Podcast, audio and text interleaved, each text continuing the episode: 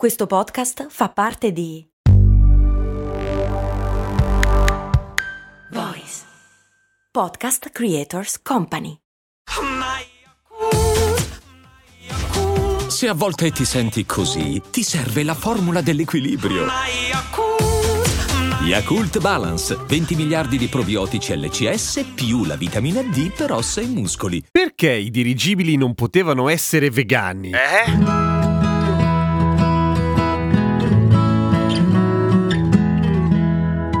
Ciao, sono Giampiero Kesten e queste cose molto umane. E mi rendo conto che la domanda di oggi non è probabilmente fra le più comuni che vi saltano in testa, però è comunque interessante, nel senso che dietro c'è una storia abbastanza bizzarra. I dirigibili non possono essere vegani e adesso vediamo come mai. Intanto bisogna fare una breve piccola distinzione che in italiano non si ha tanto, in inglese è più automatico, cioè esistevano fondamentalmente due tipi di dirigibili e una via di mezzo, il dirigibile floscio, giuro si chiama così, e il dirigibile rigido e poi esiste il dirigibile semirigido ovviamente. In inglese sono quello floscio blimp e quello rigido zep. Zeppelin. Zeppelin in realtà era perché si chiamava come l'inventore dello Zeppelin, ovvero il conte Ferdinand Adolf Heinrich August von Zeppelin. Giuro, si chiamava così. Sono due veicoli sostanzialmente diversi, nel senso che quello rigido è alla fine una struttura di metallo, era una struttura di metallo ricoperta da in genere tela, con all'interno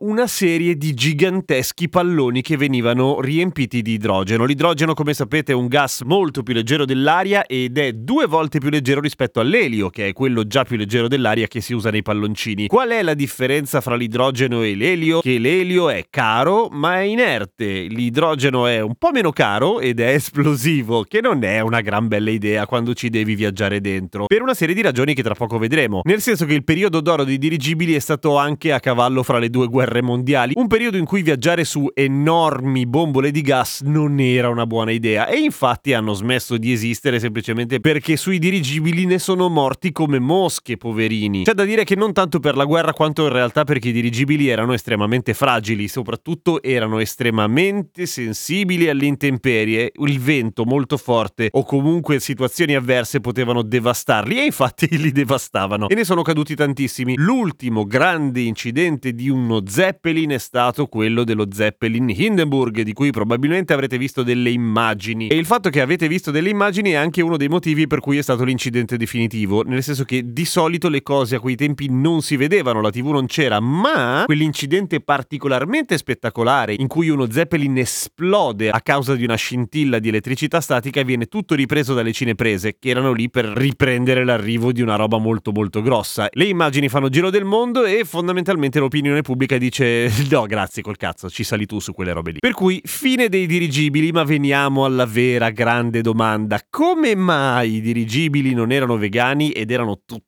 tutt'altro che vegani. Ecco, abbiamo detto che dentro i dirigibili, cioè dentro la struttura metallica di quelli grossi degli Zeppelin, c'erano tanti palloni, tante camere d'aria gigantesche, tipo 16, grosse ognuna come una palazzina o giù di lì, piene di idrogeno. L'idrogeno ha una molecola estremamente piccola, cioè vuol dire che tende a scappare da un casino di materiali, cioè un casino di materiali sono permeabili alla molecola di idrogeno. E stiamo parlando di un casino di tempo fa, non è che c'era tutta questa tecnologia, per cui che cos'è che riusciva a contenere l'idrogeno? idrogeno senza farlo scappare?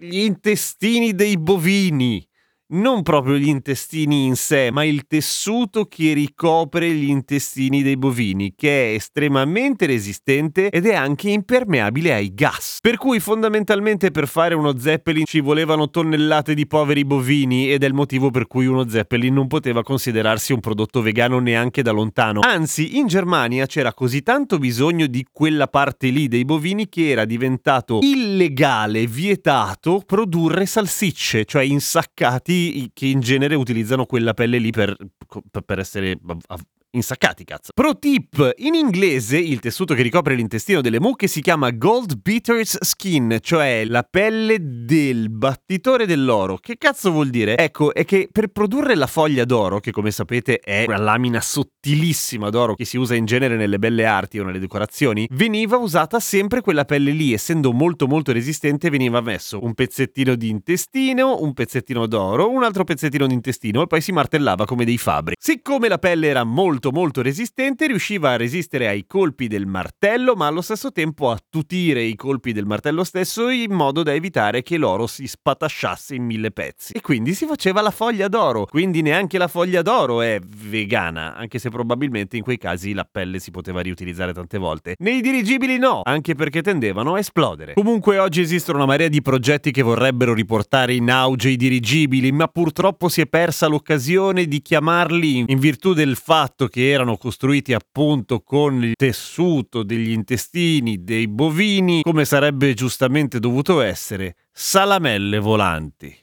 Peccato! L'ennesima occasione buttata via dall'umanità. A domani con cose molto umane.